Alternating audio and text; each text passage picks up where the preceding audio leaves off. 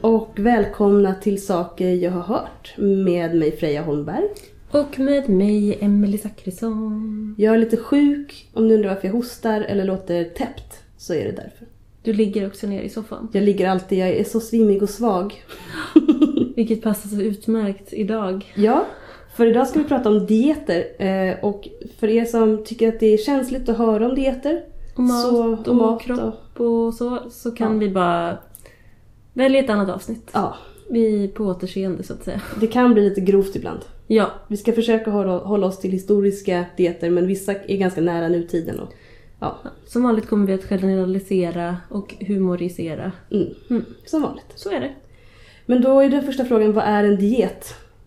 Det går ju mång- att tolka det på många sätt liksom. Ja, alltså det första jag tänkte på när vi sa diet var alltså att det har med mat och att man, att man har ett visst mål med mat. Att man har liksom en, en måluppfyllelse. Jag äter det här för att Mm. bli någonting. Ja. Ja. Typ träning så här. Ja. Jag ska bulka eller jag ska deffa. Jag vet inte vilken som är vilken. Bra. Men man ska äta för att bli större eller mindre. Och det här är ju ingen nyhet. Eller bli friskare eller Ja, inte för sjukare i alla fall. Nej, förhoppningsvis Chipsdieten inte. har inte kommit än. det kanske finns. jag tycker jag går på chipsdieten ganska ofta. Ja, jag med. Jag mår ganska bra på den. I själen. Men så diet kan ju vara, alltså det kan ju också vara en kosthållning. Det kan vara till exempel, jag äter en vegetarisk diet. Eller en stenåldersdiet. Ja. Då, då är det kanske inte en diet under en viss period utan då är det liksom, nu Mm. äter jag så här för att. ett medvetet val. Idealiskt eller religiöst Mm. eller kropps... Jag mår bra. Sen kan man ju prata om att, ja, men, att vissa människor har haft en viss diet för att de inte hade något val. Alltså, då pratar man ju om eh, generalisering kring hur de åt. Mm. Så man kan ju säga att diet är ett uttryck som ramar in en kosthållning. Ja. Ja. Jag undrar när så här bonde på 1600-talsdieten ska komma. ja. Du menar kokt råg? Eh, kokt råg, det vill säga någon form av gröt. Ja. Eh, och sen eh, eh, folköl. Jag tycker det låter som en söndagmorgon. Nej, jag, jag dricker inte öl dagen efter. Jag har druckit det. Inga återställare i min värld. Nej. Men eh, ja, vi har ett bra exempel. Ja, Vi går Du tillbaka har. till de gamla romarna. Ja. som alltid. Eh, och de gamla romarna, de höll ju på med gladiatorspel. För att de var galna. Och då tydligen, eh, i folkmun så kallades romarna ibland för sädätarna. Och då är det inte den säden ni kanske tänker på utan det är alltså den säden som växer på fälten. Sädeslaget. Sädeslagsätarna. Det, är det där sädeslaget? Oj! Att man slåss? Ja, Det är nog att man slår med en lie. Ja, nej jag skojar bara. Ja men det, var, Skojigt. det kan vara, jag vet inte. Mm. Bra Jag tror att man i och killgissning. för sig slog säden innan man började Just slåss det, man slår av den också. med säden. Ja. Mm. Ja, i alla fall. Eh, romarna kallades för säd, sädeslagsätarna. För, Gladiatorerna. ja, förlåt, gladiatorerna. Mm. Eh, och det var för att de åt en kost som i huvudsakligen bestod av kolhydrater. Och mycket majs, mycket, nej fanns ens majs då, men vete, råg, havre, alltså olika saker som växte på fälten. För det innehöll mycket stärkelse. Och då, alltså de ville gå upp i vikt, de ville bygga fett. För fett fungerade som ett skydd för musklerna. Och när man slogs mycket och till exempel när man blödde så, eh, alltså det blev bättre effekt på arenan när man blöder mycket. Men eh, som det blev då om man hade mer kropp om man säger och fettceller. Men eh, musklerna tog inte lika mycket skada och det läkte bättre. Man blev mer så här populär, Man, ja, eh, snyggblodig. Precis, lite effektfullt så. Men också att eh, de överlevde i större skala. Alltså en stor man med större kroppshydda hade liksom mer naturligt skydd då. Och återhämtningskraft Mm. än en tanig man utan underhudsfett. Så det var ganska Man ville in- rimligt. Man ville inte vara senig. Man var inte, man var, vad heter det då? Ja men de här som eh, håller på med att upprepa samma rörelser jättemånga gånger. Oj, ingen aning. Det är någon sport nu. Okej, det låter meditativt. Nej, det är att man gör det tills man kräks. Oj, det låter hemskt Ja, det är hemskt. Eller, det är säkert jättebra. för de som gör det. Okej, om ni tycker om det får ni göra det. Ja, Ja. bara ni tar hand om er. Och, men då bulkar man. Okej. Tror, jag tror att bulka är att man äter, ett- bygger upp sig och sen så tränar man jättemycket och då bildar man muskler. Det En låter, motståndskraft typ. det låter som att redan, redan de gamla romarna Ja, visst.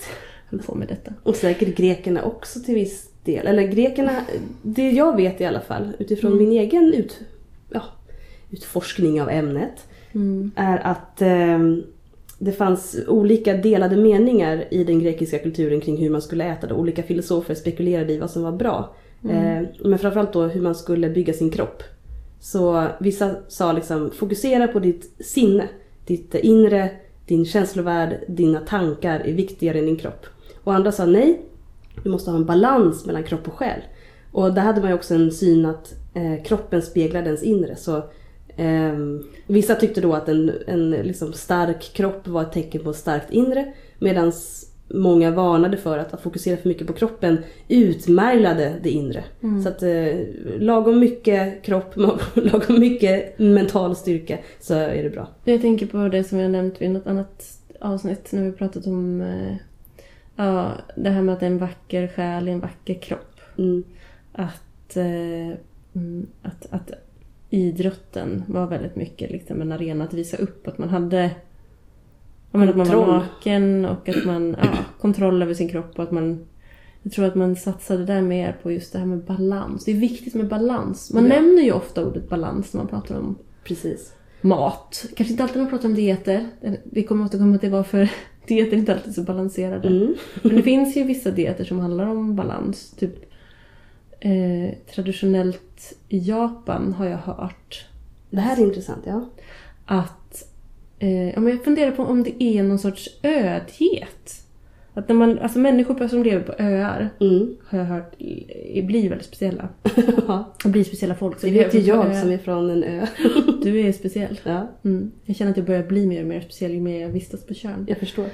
Eh, att i Japan så har man liksom i, i flera traditioner och så att man ska liksom balansera saker från havet och saker från land. Mm. Jag tror även att de kanske blandar in det här med himlen, jag vet inte. Alltså att man alla de fyra elementen. Att man jobbar med elementen och också så här hur man tillagar saker säkert. Just det. Att man jobbar mycket med den här balansen i skapelsen. Ja, för vi är ju en del av skapelsen. Det Ja. är lätt att glömma bort i det moderna IT-samhället. Exakt. Vi är lika naturliga som en svamp i skogen Ja. egentligen. Det är bara det att vi fyller oss med plast och konserveringsmedel. Mm, tyvärr. Allting hänger ihop. Det kanske är det femte elementet. Det är ju en, en massa av alla element tänker jag. Just det. Oljan är ju... Det är kvintessensen, den förfinade högsta beståndsdelen. Absolut. Absolut. Jag säger det. Vi säger det. Eh, Men ska vi gå in på lite tokiga dieter? Ja, det- Jag funderar på om man ska prata om mat och medicin först. Just det. Att man... För att de flesta dieter som vi kommer att prata om är ju framförallt 1900-talet och kanske lite 1800-tal. Mm. För att det här med att dieta.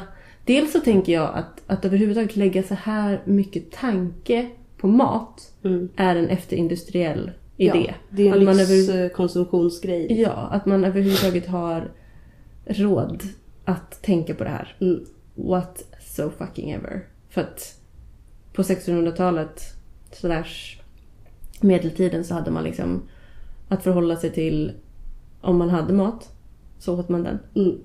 Eh, Och var det fasta så kunde man ju om man var rik då, eftersom att fasta innebar man äter inte kött Mm. och kött är mat. Ja, så då åt man fisk Så istället. åt man fisk Om man var rik. om man var rik. Ja. Om man inte var rik så fastade man nästan jämt. Ja. så fasta betyder ju inte kanske vad fasta gör idag, alltså traditionellt. Nej. Idag är ju fasta att undvika att äta helt eller att dricka också eller att äta vissa saker men att dra ner på matintag överlag. Ja. Men då var ju fasta någonting man skulle göra mycket på grund av religion och olika helgon och olika helgdagar hade olika typer av fastor. Fastar, faster, Faster. fastor. Olika faster. typer av fastrar. Hoho. Eh, och, och, som innebar olika avståndstagande då. Men Mm.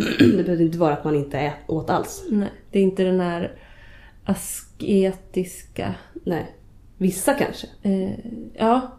Jag tänker mig att i flera kloster, alltså det handlar ju om avhållsamhet och att typ så här rena sinnet och kanske minnas saker och ting på ett visst sätt. Att man liksom med hjälp av kroppen och med hjälp av eh, vissa typer av kontroll över kroppen. Mm. Fokuserar sig själv. Och avhållsamheten spelade ju in då med tanke på att man hade en idé om att vissa födoämnen skulle eh, påverka kroppen på olika sätt eller framförallt påverka sinnet. Undrar om man fick ha sex under fastan?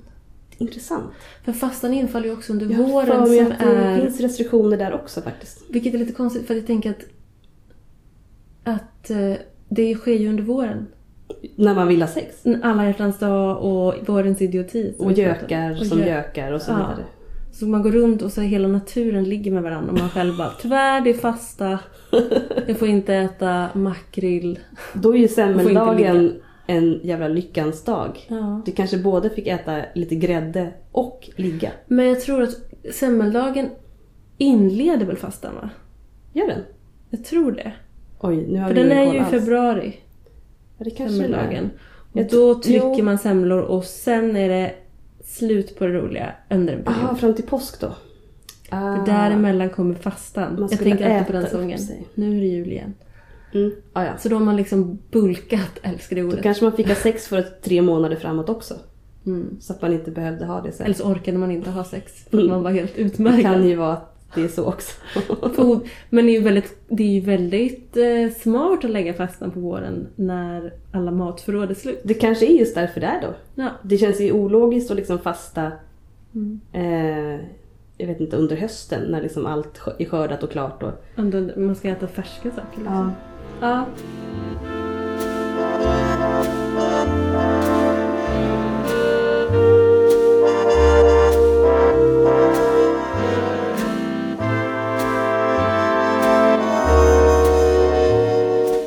Men sen har det alltid funnits, funnits eh, rike, rikepersonsfasoner. Mm. Till exempel under 1700-talet. När sockret var väldigt populärt.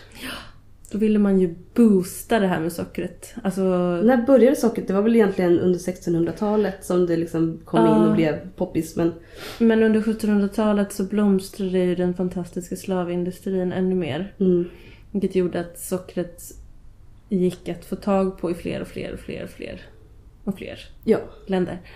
Eh, och så var det, det var liksom fortfarande nytt och coolt. Mm. Men, En statussymbol. ja precis, en statussymbol. Men ändå så pass att kanske det inte bara var kungen som kunde sitta och äta Äntligen socker. kunde gemene man få en liten topp ibland. Ja, gemene man så som kanske i städerna. Ja. Och typ, ja men, men lite mer välbärgade typ handelspers. Inte så här livegna Gunnar på, på landet. Husan kanske fick en liten bit om hon hade varit duktig över helgen. Ja, om, kanske. Vi gissar. Men det fanns, kom ju en massa recept Mm. som var helt så här, ja, men sockrad lax som de pratade om med historieätarna. Alltså Ja. att man skulle ha man skulle ha socker på allt och sen hittade man också på att socker var bra. Ja, och sen hade det ju fantastiska konserverande egenskaper som gjorde att frukt gick att spara över vintern och så vidare. Så det var ju väldigt viktigt på många sätt. Eh, Ja. s- Saltade äpplen känns ju inte lika gott som sockrade äpplen till exempel. Nej. Men eh, man hade ju inga, inga begrepp om vad socker gjorde riktigt med kroppen. Utan det var ju bara, det var ju lyxigt. Mm. Eh, det var liksom närande, energigivande. Men eh, det fanns ingen tandborstning till exempel. Tandläkarna var ju specialiserade på att dra ut tänder. Ja, det var inte det- på något annat. Det, Eller det var är ju väl det här med skomakaren. läkevården, att man tar bort Smeden. smeden. Precis. Man tar bort det som är dåligt Mm. Japp. till varje pris. Mm. Så de rika som hade råd att äta bulle till frukost. Och tårta till frukost och kakor till frukost. Och godis till frukost. Vilket man gärna gjorde om man kunde. Marsipan. Marsipan ja. De fick ju också lida pin för detta. Mm. Vill man äta fint får man lida pin. Ja. Och eh, det finns ju då en idé om att många 1700-talsmänniskor inte ler med tänderna på sina porträtt på grund av att de hade så dåliga tänder. Tog med sig det in i 1800-talet då ingen ler. Nej, då är de bara sura Mm. på Då riktigt. är det totalt gått åt helsike. Ja. Nej men då har man ju inte heller några tänder. Nej. Eh, faktiskt. Så dieter har ju inte alltid varit frivilliga. De har också varit statusdrivna, ofrivilliga på grund av Mm. fattigdom eller också på grund av vart man bor. Liksom. Kommersdrivna Mm. kommer vi också komma in på. Där kan vi komma in på det. Ja. Mm. Kommersdrivna. För eh, vi, vi hittade en diet här i vår research som hette cigarettdieten. Vill du Ja. berätta lite om den? Cigarettdieten kommer 1920-tal. Mm. Eh, då kommer ju också, jag tänker också att det är kopplat till det här, nu blir det mycket kropp här. Mm. Eh, ding, ding, ding. Det är att man ska väl vara väldigt smal, Ja, Under 20-talet verkligen. eh, rak, egentligen inte ha några former alls. helst. Helst inga höftben heller. Nej, utan bara vara, klä- alltså man skulle liksom bara vara en rak, väldigt mycket raka linjer. Svårt. Eh, och då var ju eh, tanken, helt plötsligt så tvärt emot 1700-talet och så skulle man liksom bjuda, byta ut socker och, och alla så här mystiska mellansnacks mot en cigarett Ja, istället. ta en cigarett istället för godis, löd reklamen. Så, så minskar liksom sötsuget, jag misstänker att allt minskade. Ja. Så att man helt enkelt ersatte saker och ting Mm. med en cigarett. Och det har ju också framkommit i senare eh, vetenskapliga studier av cigaretter att många tillverkare har och fortfarande tillsätter eh, olika aptitdämpande ämnen i cigaretter. Just av den anledningen att de vill att människor ska fortsätta röka för att de vill hålla sig smala. Det var så hemskt att eh, det, var, det var ju framförallt kvinnor då som hakade på den här. Mm. Det var då det blev stort för kvinnor att röka. Jag tänker på Lord Byron. som Ja. Vi pratade om. Han, han höll... Det finns något, han, Lord Byron var en poet. En av romantikerna. Man kan väl inte direkt säga att han är känd för sitt oerhört hälsosamma leverne. Men han var ändå en av romantikerna som överlevde längst. För de flesta Alltså- dog ju när de var typ 25. Ja, alltså fascinerande nog om ni läser om hans liv. Han överlevde många orimliga saker. Ja, men han dog ju... Han, jag tror att han dog genom bi- bionisering. Alltså att han blev... Han sprang rakt ut i första världskriget eller något sånt där. Ja, han offrade sig för någonting högre som man skulle göra under romantiken. Ja men han, det var som att alla hans kompisar var döda. Nej det kanske inte, det kan inte ha varit första världskriget, jag vet inte. Men han var ju adlig. Så Ja. han skulle ju liksom ut i kriget. Mm. Hade man tänkt. Eller han kände väl såhär, ja ja nu är alla mina kompisar döda. Eh, så att, eh, What's left to give. ja. Och då var han väl kanske 29 eller något. Så gammal, så gammal. Så gammal, så gammal. Som jag. Ja, exakt. Lord Byron Age. Men han i alla fall höll formen då genom att eh, äta så lite som möjligt. Uppblötta kex Ja, och kakor Precis. i vinäger. I vinäger. Vinäger och sen, alltså han liksom...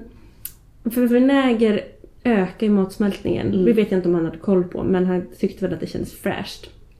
Så att han åt liksom smulor, vinäger och sen för att hålla värmen. och Gegga kan man också för kalla det. att öka förbränningen. så att han- Svettningen. Mm. Svettningen, så att han skulle liksom få ur fettet ur kroppen svettvägen. Jag vet inte. Så hö- hö- hade han många, många lager av ull Mm. och ylle. Jag ser liksom framför mig hur han skriver sina mest romantiska dikter iklädd tre yllekoftor, såhär 1800-talstofflor, en rökrock, går runt och röker cigarr och såhär äter uppblötta kex i vinäger Ja. med sked. Alltså så jävla... Och har Ja. helt röda ögon. Eh, en annan då som var ju Törnrosa-dieten. Som också verkar Just vara det. däromkring. Eh, tänker mig att en 1800-tal pratar vi nu. 1800, sent 1800-tal ändå. Eh, och det var att man skulle sova så mycket som möjligt. Ja. För då... Då kunde man ju inte äta. Nej, det är svårt när man sover. Man sov så många timmar som möjligt. Du kan inte göra så mycket annat heller. Men eh, du kanske blir smal. Ja, Men jag tänker också, ju mer man sover desto mindre näring då får man. Eh, man kanske inte ens dricker tillräckligt, man blir trött, man vill sova ännu mer. Det blir en väldigt ond spiral. en jätte, jätteond spiral. Ja, En jättedålig idé. Eh, ja. Det här är ju absolut inga, inga bra. Inga av de här dieterna vi nämner ska ni prova hemma. Nej. Det här är de sakerna du aldrig bör göra. Jo, just det. För att Lord Byron gjorde ju också, för, apropå, jag kom på det apropå cigaretter, att om han fick ett riktigt eh, sötsug, då tände han en cigarr. Ja, Som just det. att toppa av hela kalaset. Vi har ju också Drinking Man's Diet. Och en klassiker. Den gick ju ut på att du inte, alltså också Drinking Man. Det här, När var det här? Jag måste kolla. Eh, det var... Är Nej. inte det på fyr- 40 60-talet. 60-talet? Mm. Ja. Det var väldigt normaliserat att dricka alkohol regelbundet under dagarna. Framförallt Nå- för män. Om någon har sett till exempel serien Mad Men. Ja. Och jag kan intyga om att det är sant. Min morfar, han var i försäljningsindustrin Mm. eh, på ett stort företag och de drack hela tiden. Min morfar var i byggbranschen, jobbade som någon sorts byggingenjör här i Hjälp. Göteborg. Du kan ju bara tänka dig. Oj, oj. Ja. Ja. Och då drack man, det var normaliserat men drinking man's diet gick i princip ut på att ta bort alla kolhydrater ur din kost och dricka lite extra. Mm. För du får i dig kolhydrater av alkohol men om du tar bort det från maten så behöver du ju inte, du får i dig det från alkoholen. Ja. Smart. Så man åt fett, grönsaker och alkohol. Ja, Protein. Protein. ja var bra. protein och alkohol. Där, där kom, alltså som kött. Ja. Kött, grönsaker och öl. Mm. Typ. Whisky. Whisky. Konjak. Öl har ju varit någonting väldigt, väldigt eh, populärt genom tiderna. Det har ju varit typ som bröd. Alltså det är ju en sån här standarddryck i Europa. känns det Ja, som. verkligen. Alltså det var ju det man drack. Alltså bryggerier var ju något, brygga öl var ju någonting man höll på med hemma. Det har vi pratat mycket om. ja, det var ju drycken du kunde dricka för vattnet var ju ofta odrickbart. Svagdricka Alltså, och öl och att den processen liksom gjorde att, vatt, att det gick att få i sig vätska. Och då har ju öl använts på många olika renande citationstecken sätt. Ehm, ljummet öl, kokt öl, Mm. ehm, lägga öl i förband, ölinslag. Öl och grötinslag. Mm. Lite samma sak. Gnugga in öl på olika punkter på kroppen. Mm. Ehm, blanda öl med olika örter. Just varm öl verkar vara så här universalmedicinen. Så här. Allt som är fel i kroppen kan lindras i alla fall om man bara får i sig lite varmt öl. Mm. Jag tänker att 1900-talets varma öl är varm mjölk. Mm. Det är också en sån här tillskrivning. Känner du dig orolig? Drick lite varm mjölk. Kan du inte sova? Drick lite varm mjölk. Har du feber? Drick lite varm mjölk. Men mjölkhysterin överlag eh, kändes ju som att det var... Mm. Ja, Men mjölken ersatte ju ölet under liksom folkhälso... jag tänker 30-talet. Ja, lite framåt. 30-talet när man skulle, liksom, eh, man skulle städa bort lort-Sverige, man skulle eh, ja, nykterisera folket. Då blev liksom Och motionera, Ja. kruska. vitali, vitalismen. Så ölet hade ju fyllt en viktig Mm. närings och eh, för, liksom, dryckintag. Och Mm. när man skulle ta bort alkoholen så blir ju mjölk en bra näringsersättning. Mm. som gick att få tag i mängder. Så det är ju ganska naturligt att mjölket blev det nya användningsområdet. Sen har vi olika former av svältningar. Jag vill bara tillägga att om Spendrups lyssnar på det här så vill vi Ja. fortfarande ha spons av er. Vi kan nämna öl i varje avsnitt, det har vi gjort faktiskt i väldigt många avsnitt. Mm. Mm. Absolut. Hör av er! Vi, eh, öl är ju som sagt eh, något vi återkommer till Ja. ofta i olika sammanhang. Vi har också valt ut Spendrups av alla ölmärken av någon konstig anledning. Men nu väljer vi er, Spendrups. Vi väljer er. Mm. Jag väljer dig Spendrups. Spendrupsmon. Gud vad töntigt. Fortsätt. eh, jo, jag tänkte på svält. Härligt, fortsätt. Du nämnde förut 1800-talets svältdieter. Ja, Tänk att den kanske går, ingår i Törnrosadieten Ja, lite den, de, grann. de, jag tror De nog kanske det. f- går bredvid varandra lite så som... Det var, alltså i många delar i den västerländska världen så har ju då svälten använts som eh, någon sorts reningsprocess. Och eh, under 1800-talet så blev det populärt med svält, inte svältdieter utan faktiskt bara ren svält. Eh, som bot mot allt i princip. Så eh, du skulle fortfarande hålla dig levande eh, så länge du kunde Mm. men eh, det hände att folk dog. Och det fanns en... eh, Det fanns, ja, men jag- jag vet inte om jag vill kalla det för sjukhus men då kallades det för sjukhus. I en USA. form av vårdinstans. Ja. Av en läkare som var helt övertygad om att svältkosthållning, eller icke-kosthållning då, svält. ehm, med olika tillägg av alkoholer eller örter eller olika bad. Mycket varma bad och sådär, eller kalla bad också. Skulle rena olika typer av åkommor. Sängliggande är ju väldigt poppis. Mm. Och det har ju då ihop med Törnrosadieten på något sätt. Ja, Nu vet inte jag vart i USA det här var men jag vet att platsen där det låg, det var liksom ett litet samhälle med en liten stad och sådär. Och så lite utanför staden så låg det här an, anhalten, an, instansen där de sjuka kom. Ofta rika personer som hade sökt hjälp på olika sätt men inte lyckats. Ehm, De kom dit och eh, när de skrevs in så var det ofta kört. Då kom de inte ut förrän han tyckte att de var friska nog. Och för att han skulle tycka att de var friska nog så skulle de ju svälta sig nästan till döds eller faktiskt till döds. Eh, Det hände att folk rymde från den här anstalten och eh, inte, ja, de var så svaga att de liksom trillade av pinn halvvägs. Man hittade döingar i buskar och så vidare. Väldigt obehagligt. Eh, och polisen anmälde flera gånger den här anhalten men det... Anst, an, vad är, an, vad är det? Anstalt. Anstalten kan jag man tror nästan att säga. man ändå, ändå så här ja, vårdinrättning eller... Ja. Det kallades i alla fall för Starving Hill. Nej, fy fan. Ehm, och få har överlevt detta men det finns, eh, det finns förstahandsrapporter från hur det var. Bra namn för en skräckfilm. Fast det kanske är lite för likt. Jag lovar att det finns. Vi måste googla. Om ni vill se en obehaglig skräckfilm som vi inte vet hur den ser ut så heter den säkert Starving Hill. Ja. Mm. Hill of Starvation. Yes. Mm. Men det intressanta då var ju, det, målet var ju inte att bli smal. Målet var att bli frisk. Eh, och jag kan tänka mig att det funkade ibland. Det finns ju vissa rapporter, jag ska inte säga alla vetenskapliga rapporter, men vissa vetenskapliga rapporter pekar på att en viss typ av fasta under en viss tid Mm. eh, triggar kroppens självläkningsprocesser. Men du får inte svälta för evigt. Då finns inget kvar att... Nej, alltså, Alltså- jag kommer att tänka på typ så här eh, Buddha av någon anledning. Mm. Som eh, under, under sin eh, upplysningsfärd började med att leva då. Eller, han, han föddes ju i lyx. Mm. Och sen så eh, fick han panne på det. Mm. När han råkade åka genom en stad och se folk må skit. Och då satte han sig under en buske och så, ja, så svalt han sig själv. Ja. Sen blev han så lätt att han flög upp i himlen. Ja, sen flög han upp i himlen. Nej, men och sen så satt han där med de här asketerna. Och sen så kom han fram till under det här fikonträdet att nej, nej, den gyllene medelvägen is the way. Just det. Eh, och att man måste liksom... Skulle de sagt till den här läkaren. Ja, han verkar inte vara så inne på måtta. Nej. Nej.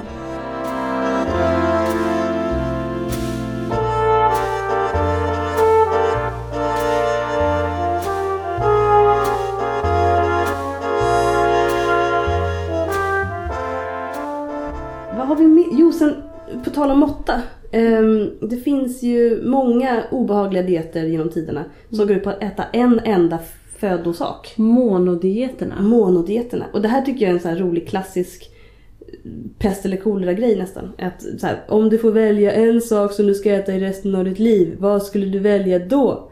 Mackor! Ja, och då säger jag så här. Då får du inte äta smör eller ost. Då får du bara brödet då. Alltså en enda sak. Jag skulle nog välja bovete. det innehåller all näring som du behöver. Vetenskapligt har jag hört. Man ska, välja, man ska inte bara välja efter smak. Ja, det, det har jag kanske inte råd med om jag vill överleva.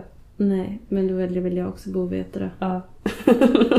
Men eh, det har ju Säger funnits hon. många lite sämre. Jag ska, bovete är nog också en väldigt dålig sak att bara äta så gör inte det. Man ska inte äta bara en sak, Nej. det är inte så vi är utbyggda. Nej. Men det har inte folk fattat riktigt, utan de har testat Till exempel grapefruktdieten. grape- popcorndieten. popcorndieten, ananasdieten.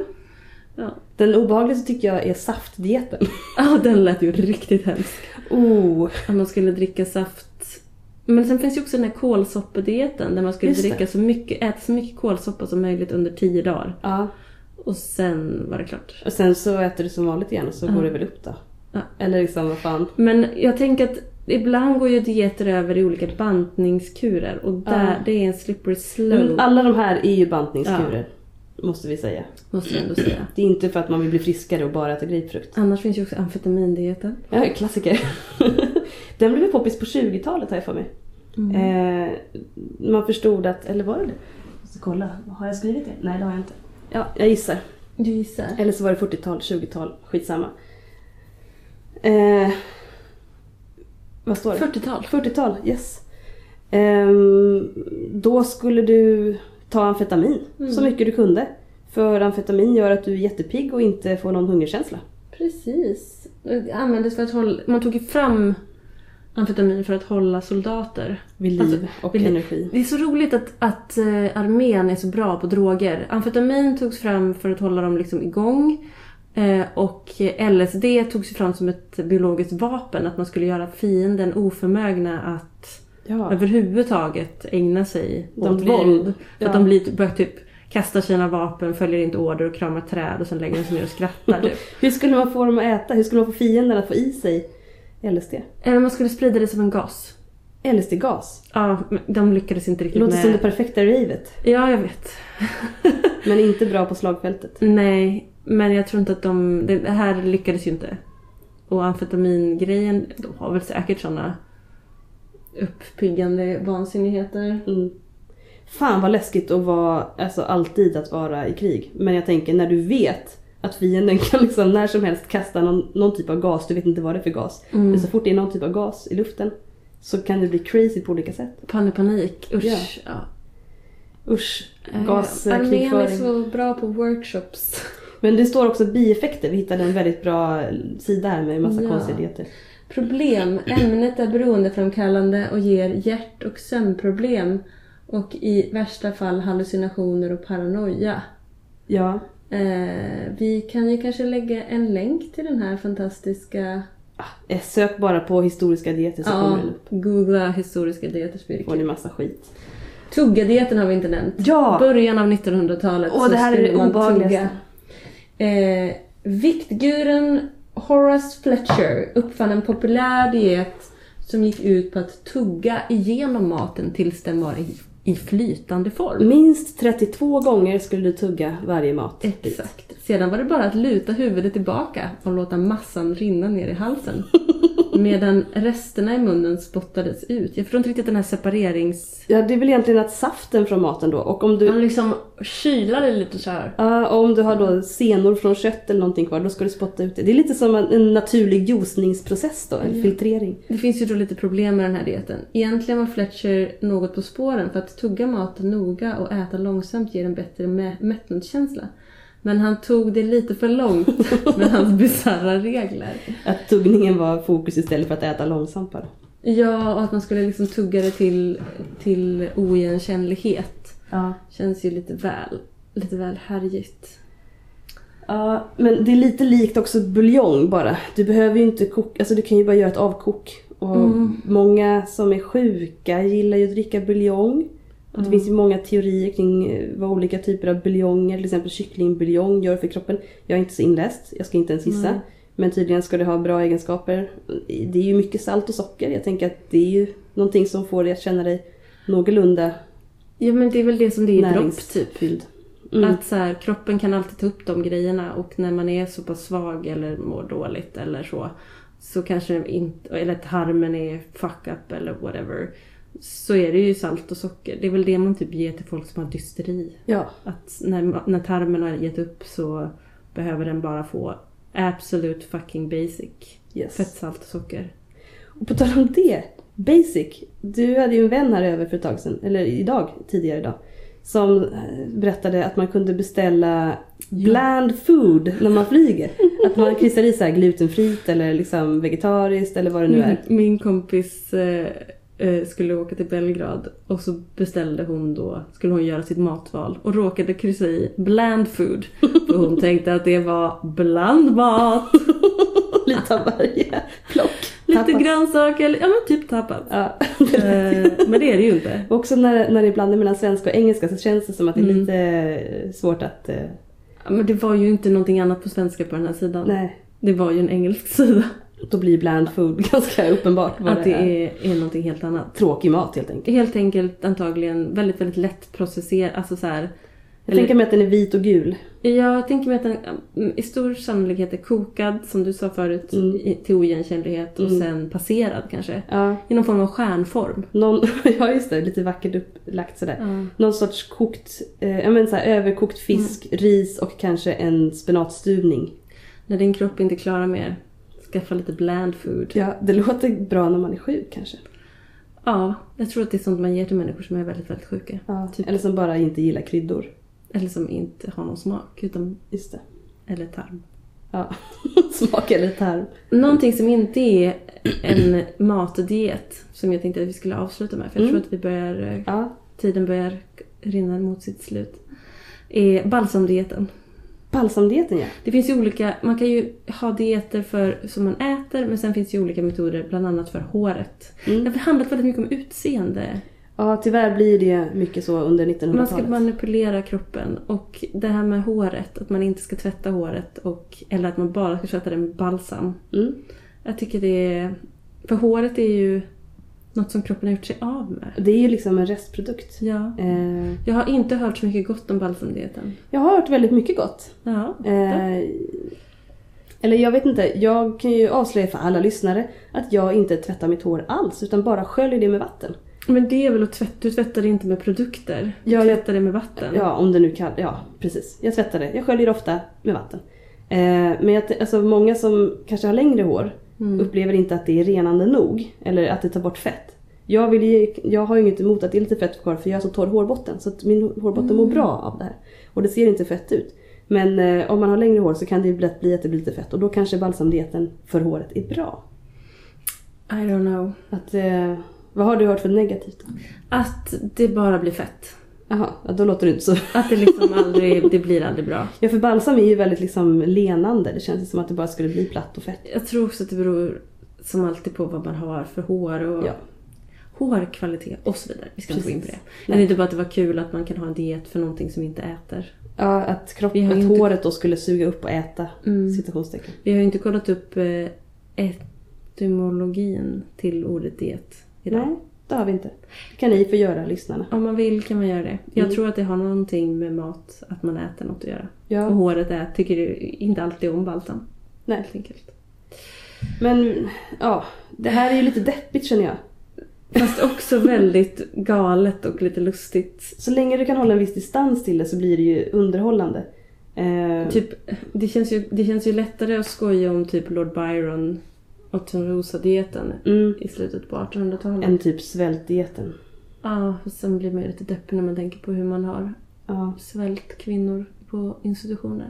usch. Eh, Ja, alltså jag hoppas att ni inte nu känner er triggade på något sätt. Jag förstår om det är så. Eh, Men eh, vi, det var inte syftet med denna podd utan det här var mer en studie i galenskap.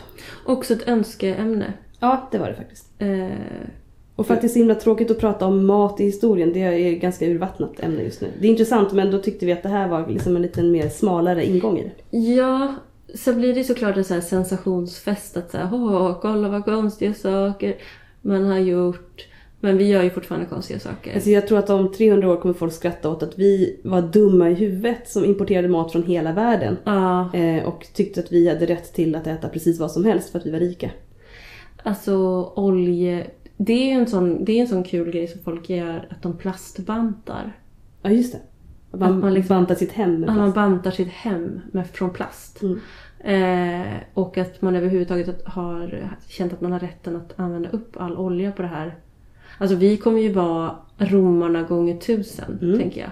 För romarna bara wow, det ska vara vatten överallt. Vi bara wow, det ska vara olja överallt. Ja. Wow! Och sen tog oljan slut. Mm. Alltså det är så kort tid som vi har bränt upp all olja. Jag menar, vi pratar redan nu om att oljan håller på att ta slut och vi har inte hållit på med olja. Oljebantning är nästa då. Mm. Det Så banta innebär ju världen. plast, bensin och så vidare och så vidare. Vi skiter i miljöindustrin, vi, vi bantar världen. Ja. Ja, Miljö, miljöfrågan funkar inte. Vi ska bara banta världen på olja. miljöfrågan funkar inte. Oljebantning. Funkar, funkar icke. Ja, det är nästa trend då, kan vi Ja. förutspå. Eh, Förhoppningsvis. Mm. varje land ska så här oljebanta. Jag tror absolut att folk kommer skratta åt att vi inte producerar vår egen mat. Det kommer de garanterat Det göra. är ju, ja. Vi får lära oss av dessa misstag. Ja. Eh, cigaretter är inte bra för maten. Och eh, man kan inte ersätta eh, allt med öl. Nej, Men öl är gott, ja, det är det faktiskt. tycker vi. Ja. Ehm, Tack och hej! tack och hej, leverpastej!